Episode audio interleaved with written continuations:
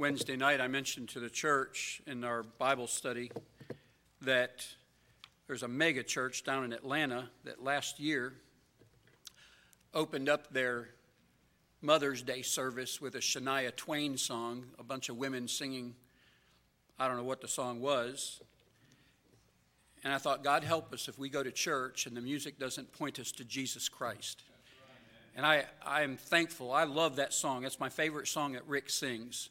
Um, when, when we sing songs at this church, all of those of you that play and sing your music, the songs you choose, they ought to point people to Jesus Christ. Well, that's the whole purpose. That's the reason we're here.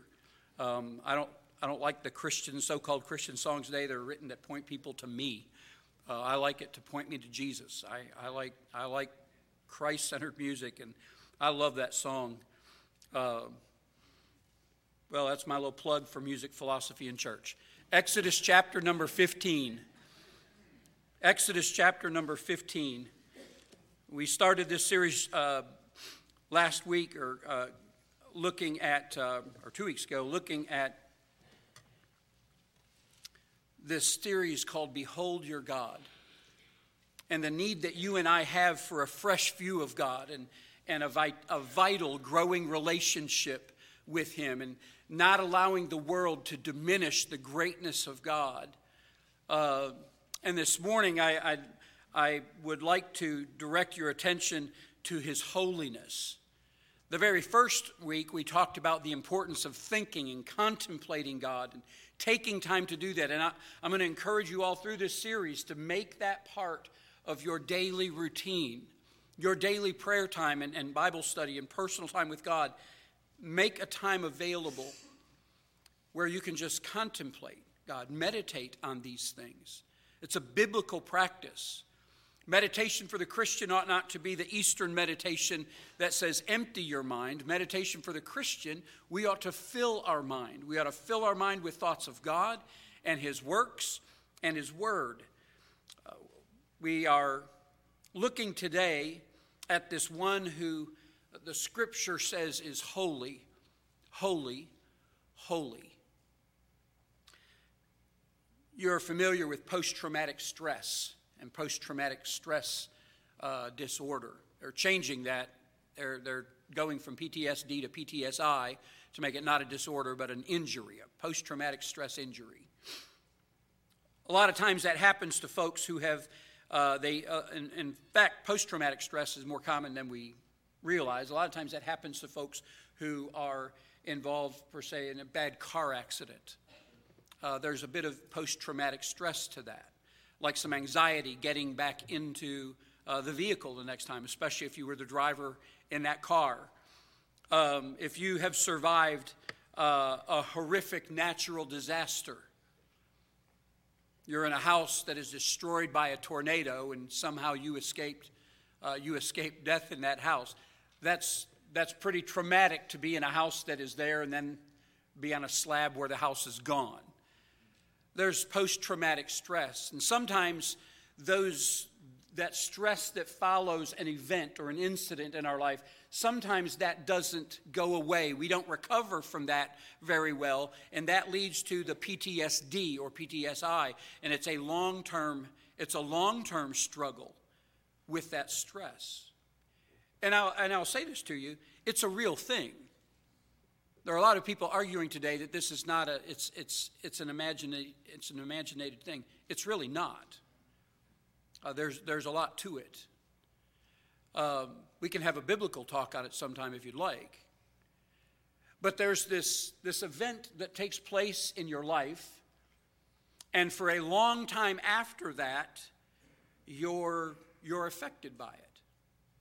I've talked to our police officers. I, I we do a talk to uh, police officers uh, in training on dealing with post traumatic stress and moral injury and things like that. I've dealt with, uh, I've dealt with police officers involved in officer involved shootings or citizens involved in crimes, horrific crimes, or fatal accidents or serious injury accidents. And you deal with things like this, and you talk to, you talk to folks uh, about this. Um, I think of our missionary Harold Pierce, who's a U.S. Army vet, And a lot of his ministry today involves not only in his in his church ministry, but he deals with a lot of vets who are struggling with post traumatic stress disorder or injury. It's this event that takes place in your life, and it affects you in an ongoing way. Can I flip that to a positive and talk to you today about what R.C. Sproul called the trauma of holiness? It's encountering a holy God in such a way that it impacts you for the rest of your life. And there's story after story after story in the scripture where people come face to face with God and they have these meetings with God, and God reveals part of Himself to them, and those people are affected for a long time, if not the rest of their life. I'd like to talk to you today about the holiness of God. We're trying to increase our knowledge and our understanding of the attributes of God, of who He is, why He does what He does, how He works, and how He thinks. And the more familiar you and I are with Him, the better we get to know God, and the more likely we are to cooperate with what He's trying to do in our lives. I want to get to know God. I said this last week. I want to get to know God as much as I can on this earth so that He's not a stranger to me when I finally see Him face to face. And so that's what we're trying to do through this, uh, through this series in the days in the days ahead. I look at Abraham's meeting in Genesis chapter number 15. He offered a sacrifice to God, and God gave him very specific instructions on this sacrifice and he said, Cleave this sacrifice in two and lay part of it over here, lay half of it over here, and lay half of it over here. And then all of a sudden, as the night goes on, and this vision comes to Abraham, it's, God, it's a God inspired vision. God is walking in between the halves of his sacrifice, and God shows up, the scripture says, as a smoking furnace and a burning lamp. And in his vision, Abraham recognizes this is the presence of God. And he says that he was in a horror of great darkness. This, this encounter with the holy God shook Abraham. His grandson Jacob lays down and takes a, takes a rest. And in his rest, he has a dream, another God inspired dream. And he sees a ladder that is going from earth to heaven. And the Bible says he sees in this dream, he sees these angels ascending and descending, going back and forth up and down this ladder. And in Genesis 28, this is Jacob's response. He says, Surely the Lord is in this place, and I knew it not. And he was afraid and said, How dreadful is this place! This is none other but the house of God. This is the gate of heaven. That word dreadful in our, our uh, 21st century vernacular would be awesome. This is an awesome place. It's none other than the house of God. But he encountered a holy God and it shook him. Job spends about 36 or 37 chapters going back and he's questioning God all through his trial and he's arguing with his friends and debating with them. And Job asks over 100 questions throughout his book, telling about his suffering, and he's being challenged by his friends. Job asks 100 questions plus. And finally, God speaks to him. And when God does speak to him, all he does is remind Job of his greatness, of God's greatness and God's holiness. He doesn't ask a question or doesn't answer a question, does he? God just starts asking them. Job, where were you when I spoke the worlds into existence? Where were you when I created Behemoth, when I created Leviathan, when I just said words and everything appeared? Job, where were you in all that? All he did was remind Job of how great and how holy God is. And at the end of that, Job says this I have heard of thee by the hearing of the ear, but now mine eye seeth thee. Wherefore I abhor myself and repent in dust and ashes. What I'm saying through all of this is when we get, when we get a true glimpse of God's holiness, when we understand what that word means in relation to God, now you and I are told to be holy. But when we talk about the word holy in relation to God, we'll have the same reactions that these men did. Jacob saying, uh, this, it says he was afraid. How awesome is this place? Job saying that he needs to repent in dust for questioning such a high and mighty God. The point of all this is that Scripture records numerous examples of those who, and I'll use this word, who were traumatically impacted by encountering the holiness of God. So, God's holiness today. We're going to consider several different texts, but I'd like you to start out in Exodus chapter 15. If you're familiar with this chapter, it's titled The Song of Moses. Moses gives us this song after Egypt is finally delivered from, uh, they're delivered from the Egyptians and pass through the Red Sea. And I just want to read one verse out of it, and that's Exodus chapter 15 and verse number 11, where in his song Moses asks the question, Who is like unto thee, O Lord, among the gods? Who is like thee? Glorious in holiness, fearful in praises, doing wonders. Those wonders are unexplainable works. Who is like thee? Who is like unto thee, O Lord, among the gods? Who is like thee? And that phrase, glorious in holiness. I'd like to play off of Moses's uh, grammatical work here. He asks the questions.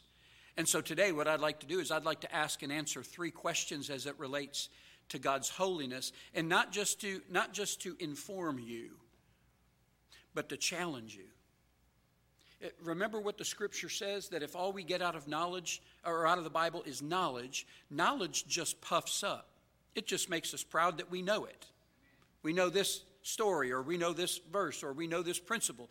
Knowledge just puffs up. What we need is that knowledge to impact how we live. What, what in my life needs to change based upon what we're going to learn today about the holiness of God?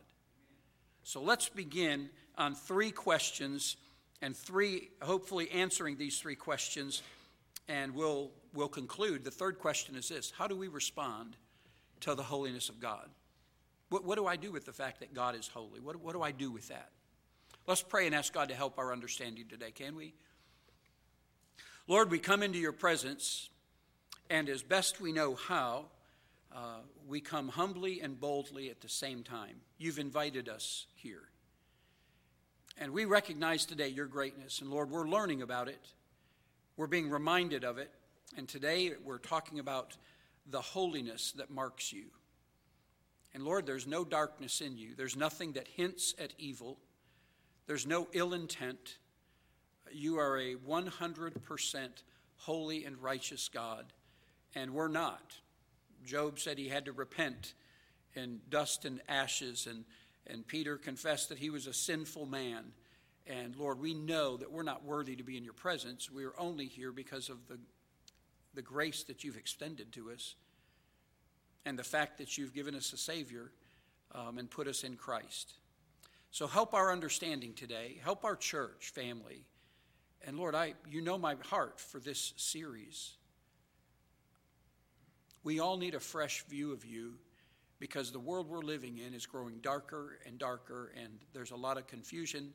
And Lord, your, your glory, your greatness, your uniqueness as the only true God is what's going to set us apart and give us what we need to, to get through this life. So I pray for every person here today.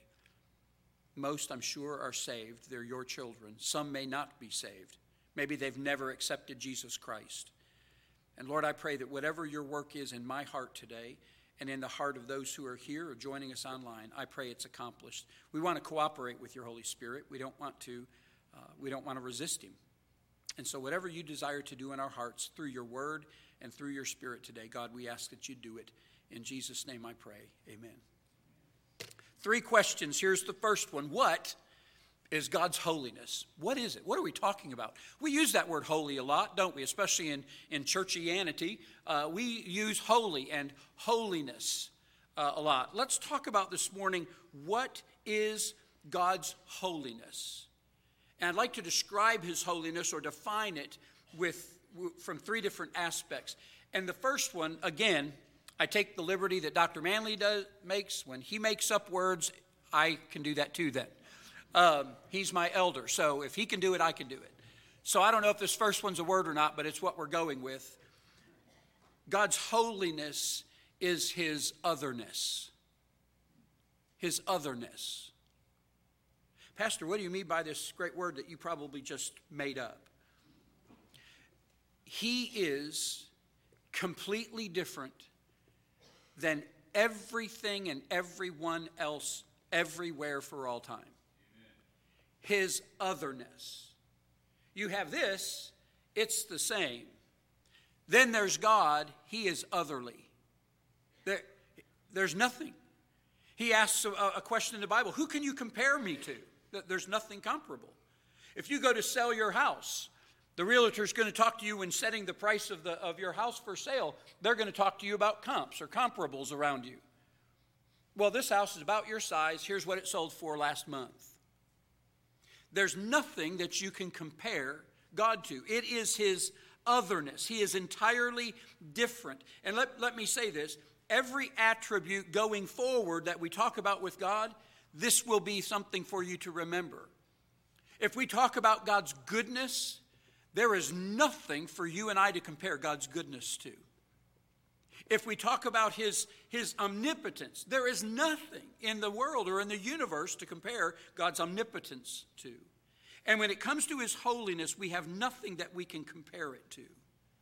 That, that word holy, the Hebrew word literally means to cut away. It's cut apart and separated, it, it's not attached to. God is, can I say it like this? God is a cut above everything that is. It's his otherness. His holiness sets him apart from anything that you or I or Moses would compare him to. Moses asked this question. He says, Who is like unto thee? And the implied answer is, No one. This is, a, this, this is the ultimate rhetorical question. God, who is like you? The answer is absolutely no one. In 1 Samuel chapter 2 and verse 1, a woman named Hannah is praying to God, and she says, there is none holy as the Lord. None. There's, there's no comparable. We can talk about holy saints. We can talk about righteous men or righteous women. But we cannot compare anyone to the holiness of God. He is completely and utterly different than every other being. So that's what I mean by his otherness.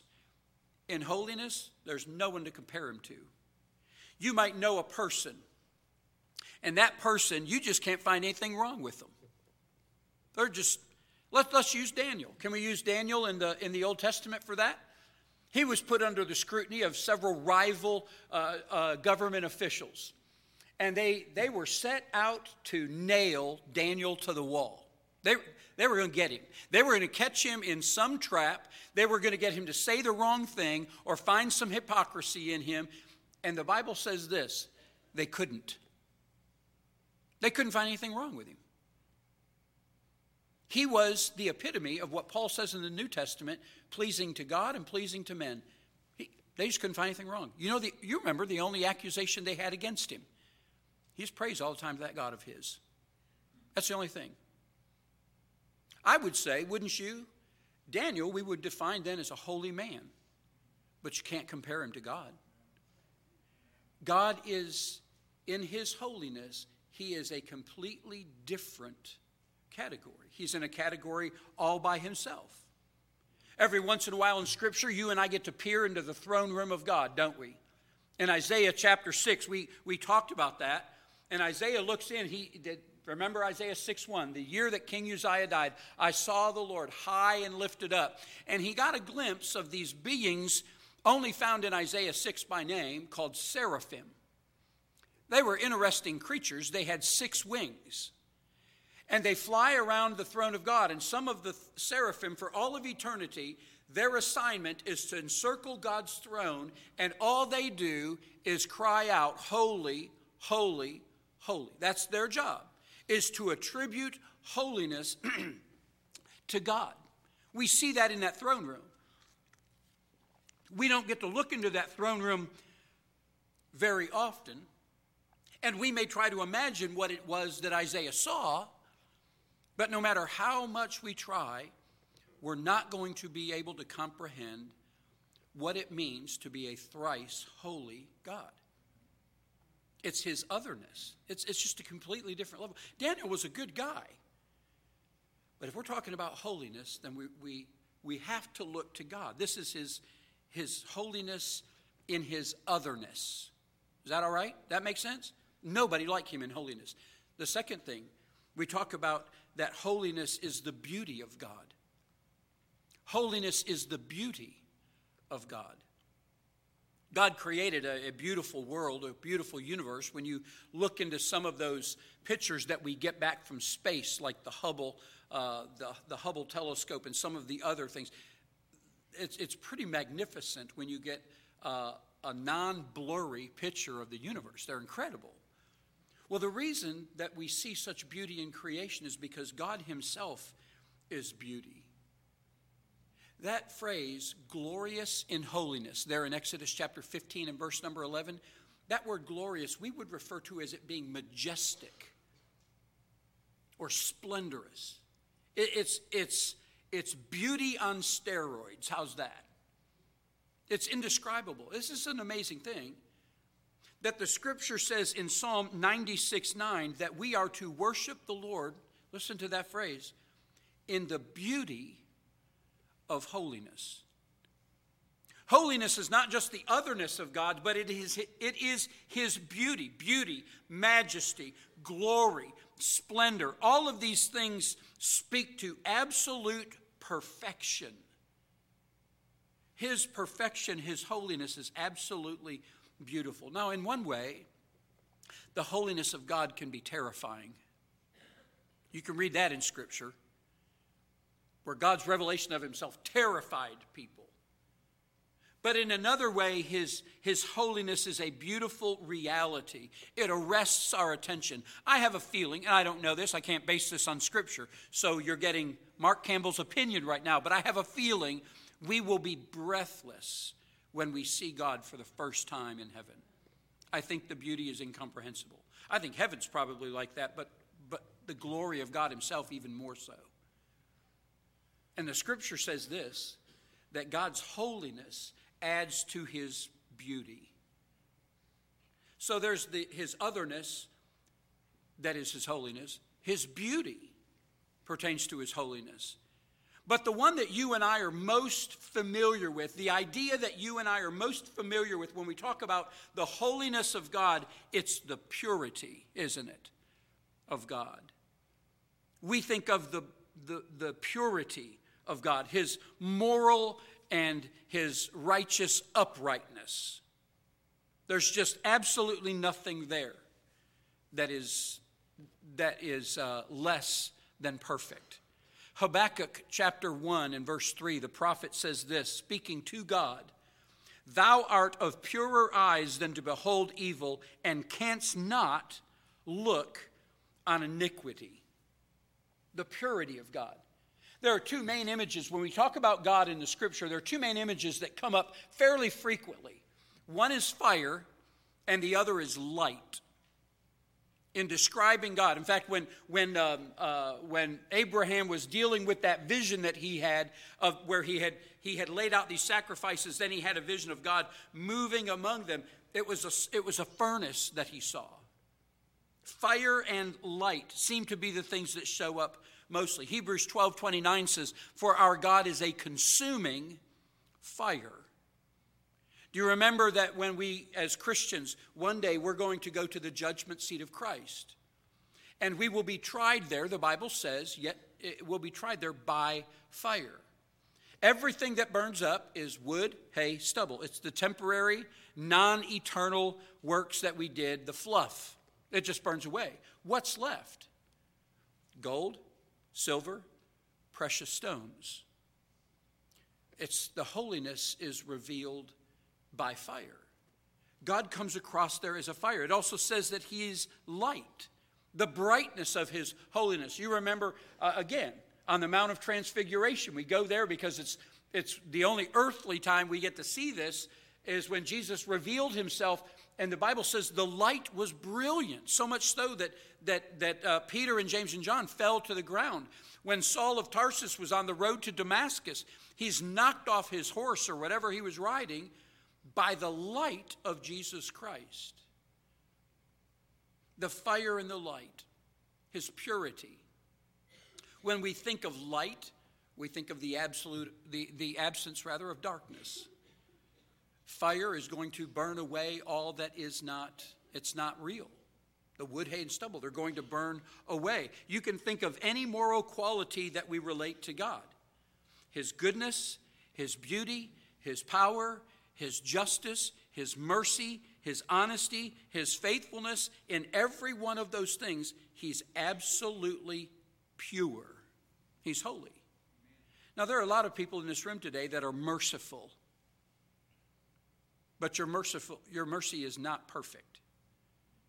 There are some good people in this room today. There are some faithful men and women of God today in this room, but your faithfulness is, your faithfulness is not perfect.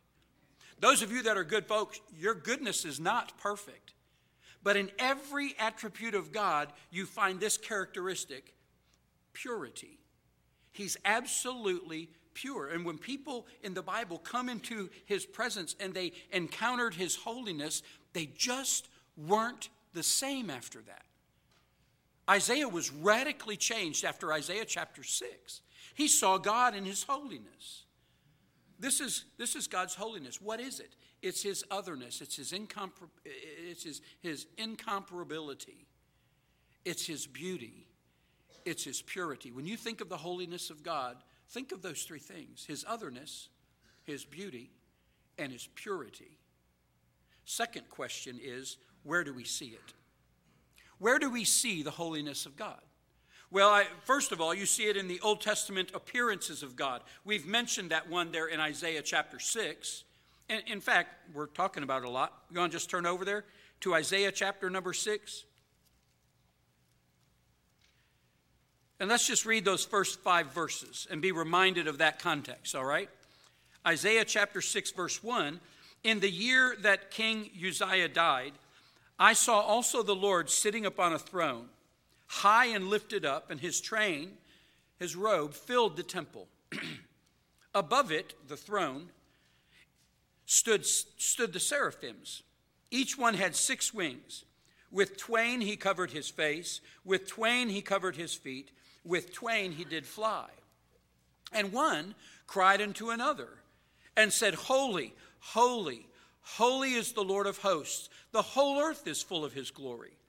And the posts of the door moved at the voice of him that cried, and the house was filled with smoke. Isaiah's response, verse number five.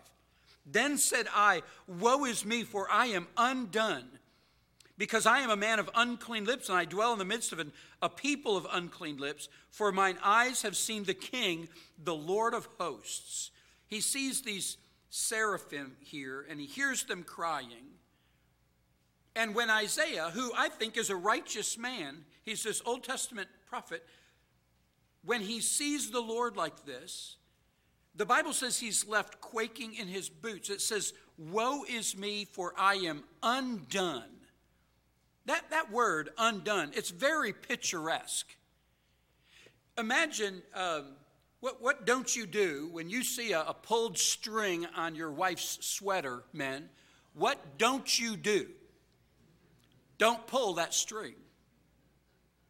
You pull that, th- you pull that string, and it may completely unravel. That word undone is our English word unraveled. I saw the Lord high and lifted up, and I saw these seraphim, and they're proclaiming his holiness, and I am completely unraveled at what I see. He's undone.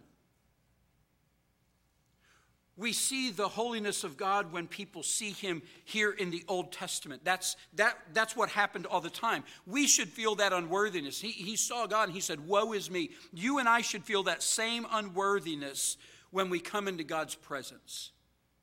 We're only there because of His grace and His Son. We're only there because of His grace and His Son. We ought to sense this unworthiness. Shame on us for coming into the presence of God in a worship service or in our prayer closet and ask, acting like it's just the next meeting we have on our day. We're coming into the presence of a holy, holy, holy God. It ought to be a completely different heart in us. And that was Isaiah's heart. I, am fallen. I am unworthy to be in your presence. I'm undone. I'm unraveled. And yet, here's the, here's the thing you're invited to be here. You and I are invited into the presence of God. Unworthy to be there? Yes. Sometimes trembling? Yes. But invited by God to come into his presence. This thrice holy God wants fellowship with me, with the likes of me. He invites me into his presence, he invites you into his presence. You see it in the Old Testament appearance. That's where you see the holiness of God. You see it somewhere else. You also see it in God's law. In God's law. You can turn there if you'd like, but Romans chapter 7 and verse 12 says this. This is New Testament now. This is church age that we're living in. Listen to what Paul said. Wherefore the law is holy, and the commandment holy and just and good. Some of the old writers, especially in the Puritans and pre Puritan age, some of those writers called the law the transcript of God's character. The law is holy. Why do we have this whole Old Testament system of sacrifice? Why this elaborate system of, of animal sacrifices and and priests and tabernacles and temples and holy days and the Day of Atonement. All of these festivals that they had. Why is the color of every thread in the Old Testament tabernacle or temple, why is the color of the thread specified? Is all that legalism? No. It's because that was that was God's way of making the point that to dwell with Him, there are conditions. You and I are to be holy if we're going to come into the presence of God. That's what the scripture says. We're to be holy if we come into his presence. We come before him with reverence, with awe. Atonement had to be made. On the day of atonement, that uh, uh, that high priest of Israel, he couldn't just stroll willy nilly into the Holy of Holies and do what he was going to do. There was atonement that had to be made, and it was prescribed by God. There were things that had to be done in order for God's people to have a relationship with him. He's a holy, he's a holy God. There had to be a way for sinners to be purified in order for a sinner to fellowship with God. That's why the veil in the temple wasn't rent until our sins were fully paid for. Until those sins were fully addressed, which none of the Old Testament system did, until the, those sins were fully paid for, God left that veil intact. But once Christ was crucified and sins were addressed, God says, now we can have a relationship. The, the law is holy. We can see the holiness of God. Go back and, and it's not fun reading, but it's detailed and it's, it's instructive. Go back and read the book of Leviticus. Why is God so concerned about this detail and that detail? We're talking about such small things, some of which the people of Israel were never going to see. Do you know that the average Jew never saw the Ark of the Covenant, never saw the golden candlestick, never saw the little uh, the, the gold altar, the altar of incense that was in the holy place. The average Jew never saw those things. They were covered. God was ins- he, he was insistent on these things. Why? He's making a point. There's a holiness to be protected. These things had all been sanctified, they had been set apart for the holy worship of God. God's holiness is seen in his Old Testament appearance, it's also seen in God's law. His holiness is also seen in God's works. We see his holiness in the works. Psalm 145 and verse number 17 says, The Lord is righteous in all his ways and holy in all his works. Now, before you just write that off, that means when you were diagnosed with cancer, God was holy in that work. When your loved one was taken by God's design, that was a holy work. Because Psalm 145 17 is careful to say, righteous in all his ways and holy in all his works. Did my loved one die because God somehow lost control? No, God was at work. Then he's still holy in that.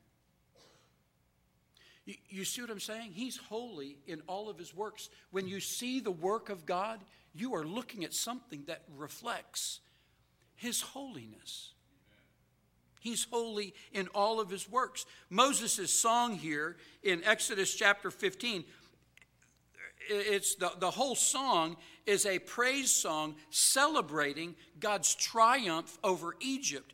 That triumph included the death of hundreds, if not thousands, of Egyptians, Egyptian soldiers. And he's celebrating God in all of that. In, in creation, you remember Genesis chapter number one? What God say at the end of his workday? Every day at the end of his workday for six days, what did he say? Oh, this is good. Ah, the Lord saw that it was good. Why? All of his works are like that. And remember, if God's doing it and we're using the word good, it's more than me saying, it's more than me saying a work that Brother Al did on a car, a body work that he does on a car, and go up and say, boy, he did a good job on that.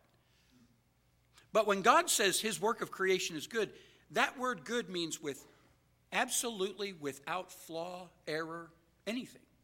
It's perfectly good. All his works are holy. Arthur Pink said this, uh, his book, The Attributes of God, good book. Pink said, Nothing but that which is excellent proceeds from God. Holiness is the rule of every one of his actions. His holiness is seen in his works. So take comfort that when God is working on your behalf, church, he's doing a holy work in you. You may not like the work he's doing. I may not care for the work he's doing but it's a holy work that he's doing because his works reflect his holiness. Lastly, where do we see his works? We see his works in Christ and the cross. We see his holiness, rather. Where do we see his holiness? We see it in Christ and the cross. Everything about Jesus' life was marked by holiness. Even from before he was born. And this, we don't, we don't say this about women who are carrying babies. We wouldn't say it like this today.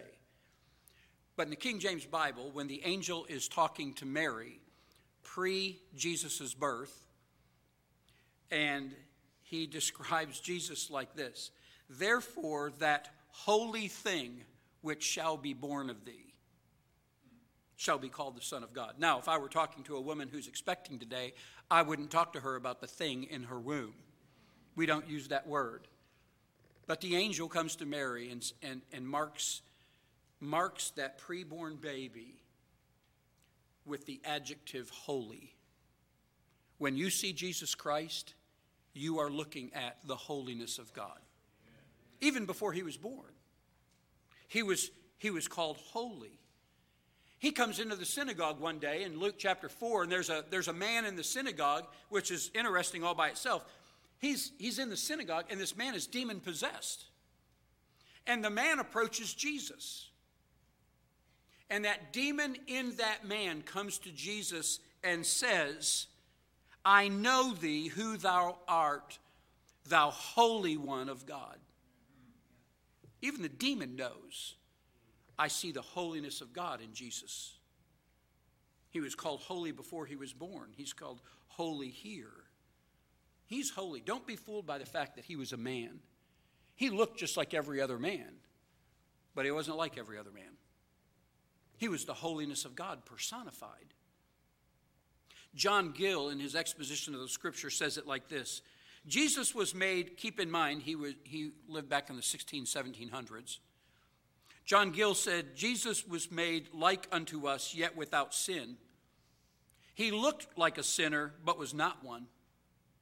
He was charged and treated as such, but was perfectly holy and free from all sin. He was essentially and infinitely holy as God. And as man, he was holy in his conception and in his birth. He was filled with the Holy Ghost and holy in his life and in his death. Sinclair Ferguson said that we see the holiness of God in human form when we look at Jesus Christ. Simultaneously, God and man, perfectly holy in all things. And the holiness of God is especially seen in the cross of Jesus. Pastor, how is that true?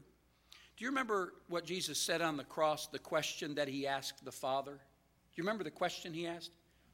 My God, my God, why hast thou forsaken me?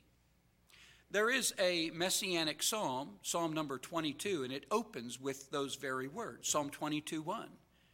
It's pointing back in David's day, this psalm is pointing us to Calvary already. In verse number 1, it asks that question My God, my God, why hast thou forsaken me? And two verses later, in verse number 3, Psalm 22 3, two verses later, the psalmist writes, But thou art holy Yes, the cross is coming. Yes, Messiah is going to the cross. But even in the cross, God, thou art holy. Holiness tied to the cross of Jesus Christ. You want to see the holiness of God? Look at his son hanging on the cross. God's revealed that there. Arthur Pink, Arthur Pink, in that same book on the attributes, said, Wondrously and yet most solemnly does the atonement display God's infinite holiness and his abhorrence of sin. Why is God's holiness revealed there? This is how much he hates sin. Habakkuk said, You can't even look on sin. That's why God forsook Jesus at Calvary. That's why his face was turned away. Remember what Habakkuk said? But thou art of purer eyes than to behold iniquity. Can't look on it. The holiness of God is displayed at the cross. And, and the, the cross, we could say it like this the cross is a terrible reminder of the holiness of God. You see it there. What is God's holiness? It's His otherness, His beauty, and His purity. Where can we see God's holiness? We see it in His Old Testament appearances, we see it in the law. We see it in Jesus. We see it in God's works. We see it at Calvary. Closing this morning with this third question How should we respond to God's holiness? Pastor, I agree with what you're saying. And some of what you're saying, Pastor, boy, it just it makes my skin, the hair on my skin stand up. It does mine. When we start to get a view of the holiness of God, it, it does something to it, and it should do something to you. But how do I respond to that? We don't want to just be hearers of the word this morning. We want to be doers of the word. How should we respond to God's holiness? The first way is this by trusting in the sanctifying death of Jesus. That's how you respond to God's holiness. You might be here today and you've never been saved. What do you mean by saved, Pastor? I mean that there's never been a specific time when you have asked Jesus to forgive you of your sins. You say, Well, I'm not a sinner. Bad news for you. You are. I am. The person sitting next to, behind, and in front of you, they're all sinners. You this morning are surrounded by sinners. For all have sinned and come short of the glory of God. There's none righteous. No, not one. Well, I haven't killed anybody. You remember Ray Comfort's little test for that? You ever told a lie? That makes you a liar. You ever lusted after somebody? Scripture says to do that in your heart, you've committed adultery in the heart. Now you're an adulterer. You remember his little test? He makes you feel real good about yourself, doesn't he? He said, You ever hated anybody? Well, yeah. Well, if you hated somebody, Jesus said that that's like the sin of murder. And then Ray Comfort says, So you're a lying, adultering, a, a, a lying, murderous adulterer in heart. Nobody can say, I'm, I'm not a sinner. No one gets to say that. I can respond to the holiness of God, though, by trusting in the sanctifying death of Jesus Christ. It says in 1 Corinthians chapter 1 and verse 30 that Christ is our sanctification. That is a big word. That word sanctification, there's two aspects of it in Scripture. One is your positional sanctification. That means you're either in Adam, like you were born, or you're in Christ. When you're saved, you are set. You are pulled apart from being in Adam, made to be in Christ. We trust in the sanctifying death of Jesus and we're saved. We can have a relationship with God that we are not innately born with. We are all the creation of God. We are not all the children of God. The Hindu or the Muslim or the Jehovah's Witness is not a child of God. He's the creation of God because God made us all. But he's not a child of God. We have to be born into that family. And there's only one way to do that, and that's through the Lord Jesus Christ. Now, if you've been saved, and Paul says now you are in Christ, you are being sanctified. Uh, you are being sanctified. You've been sanctified by being set apart for God, but you're in the process of it. If you're not saved this morning, trust in the sanctifying death of Jesus. What are you saying, Pastor? I'm saying He died to pay for your sins. You can be saved. The only way to have a relationship with God is if you trust His Holy Son. Second thing, by pursuing holiness in the power of the Spirit. Pursuing holiness in the power of the Spirit. Now, this is where that positional sanctification or, or that practical sanctification comes in. Positional sanctification took place when I got saved. I changed my position. I was unsaved. Now I'm saved. My position has changed. But then there's this practical idea of, of sanctification or being made more like Jesus. Repeatedly in the scripture, uh, oh, you can finish this, you can finish this sentence probably. Be ye holy, for I am holy. That's what scripture says, right?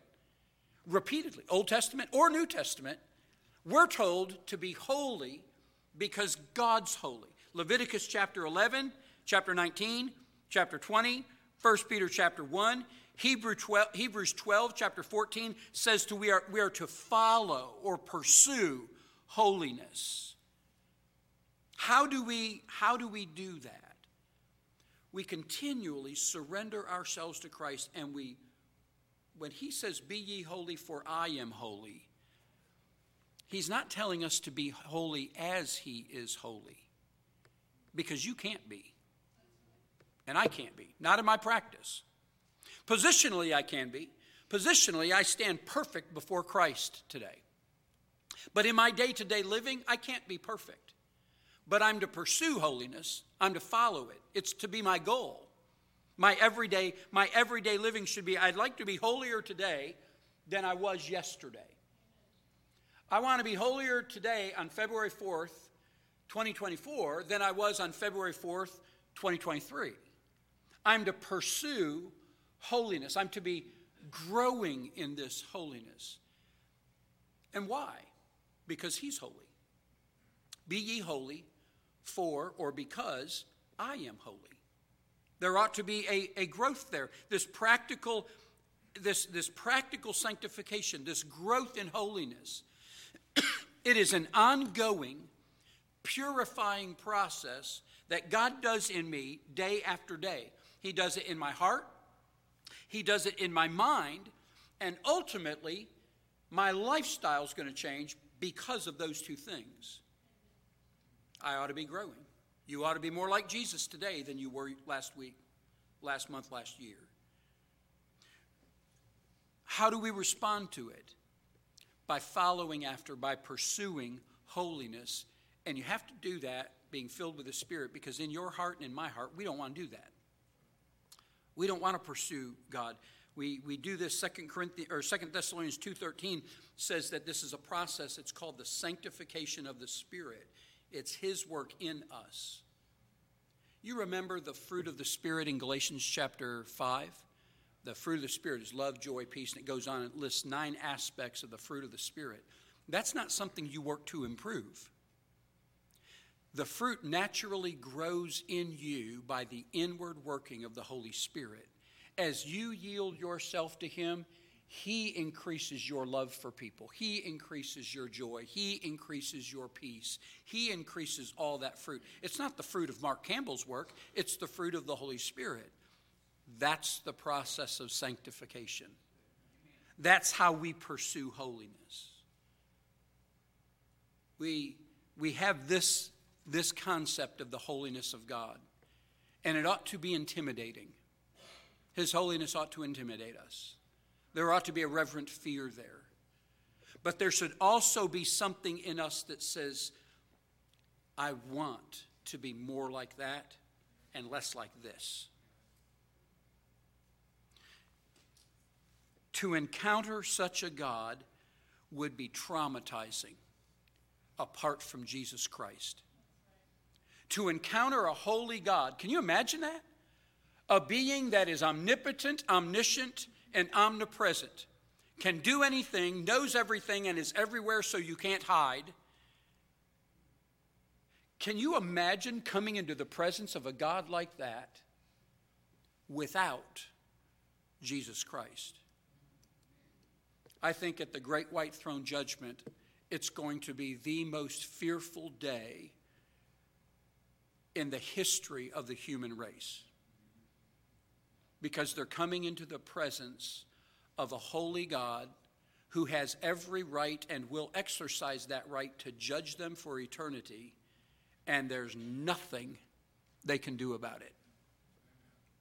That will be fearful. But to come into the presence of God at the judgment seat of Christ, knowing He's a holy God, that He's omnipotent, omniscient, and omnipresent, knowing that He can do anything He desires to do, I'm coming on the grounds of my relationship with His only begotten, beloved Son. I've got the golden ticket to come into the presence of God. It's Jesus Christ. Coming into his presence with Jesus Christ, I can come, the Bible says, boldly, confidently. I can be here because I'm with Jesus. So it's time for a heart examination this morning. So you got to give yourself a heart exam. As you consider the holiness of God, I want you to settle this in your mind. Now, whatever else might be distracting you, if you're sitting next to someone who's distracting you, move. I want you to, I want you to ask yourself this question Where is your character not like God's character? God's character is that of holiness. My ultimate goal, according to Romans chapter 8 and verse 29, 29, is to be conformed to the image of Jesus Christ. So ask yourself this where am I not like Jesus Christ? Where is the light of God's holiness exposing my regular unholiness? Now, all of us sin every day.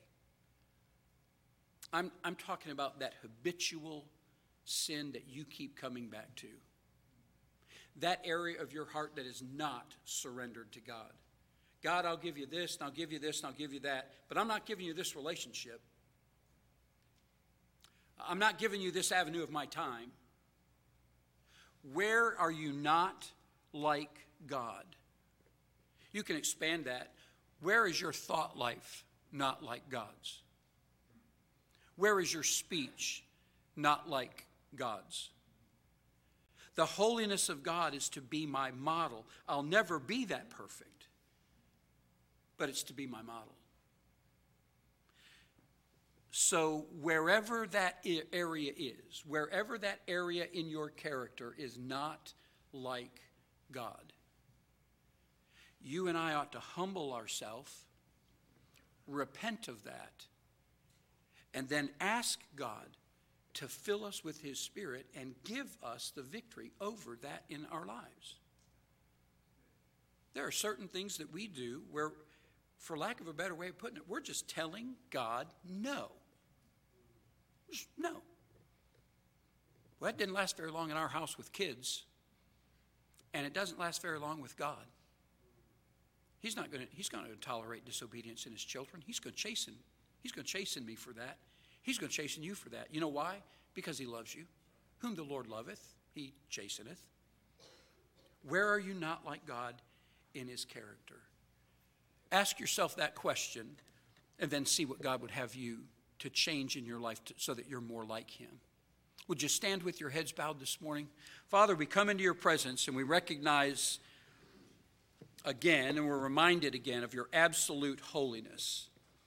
There is nothing in your holiness that resembles anything in the universe. You are you are above everything. And Lord, we can't be like you in our daily lives. Thank you for making our hearts perfect before you and seeing us the way you see Jesus so that when we die, we go to heaven.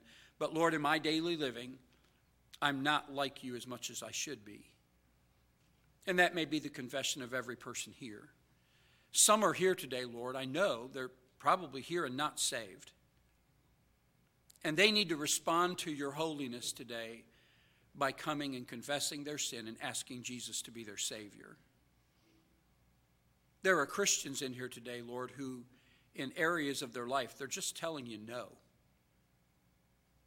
They're not going, they're not going to obey in this area or that area. Or maybe they're beginning to identify areas, Lord, where they're not like you and they want to be. I pray that you would give each of us humble hearts today. Help us to swallow pride and to kneel before you and say, Lord, you can have everything in me. I don't know how much time any of us, God, you've left us, you're, you're leaving us on this planet for, but whatever time we have left, may we live our lives in such a way that we reflect the holiness that you've revealed to us. Lord, you're, you're a holy God, and we want to be like you. Use your word today to shape not just our thinking, but also our actions. I pray in your name. Amen.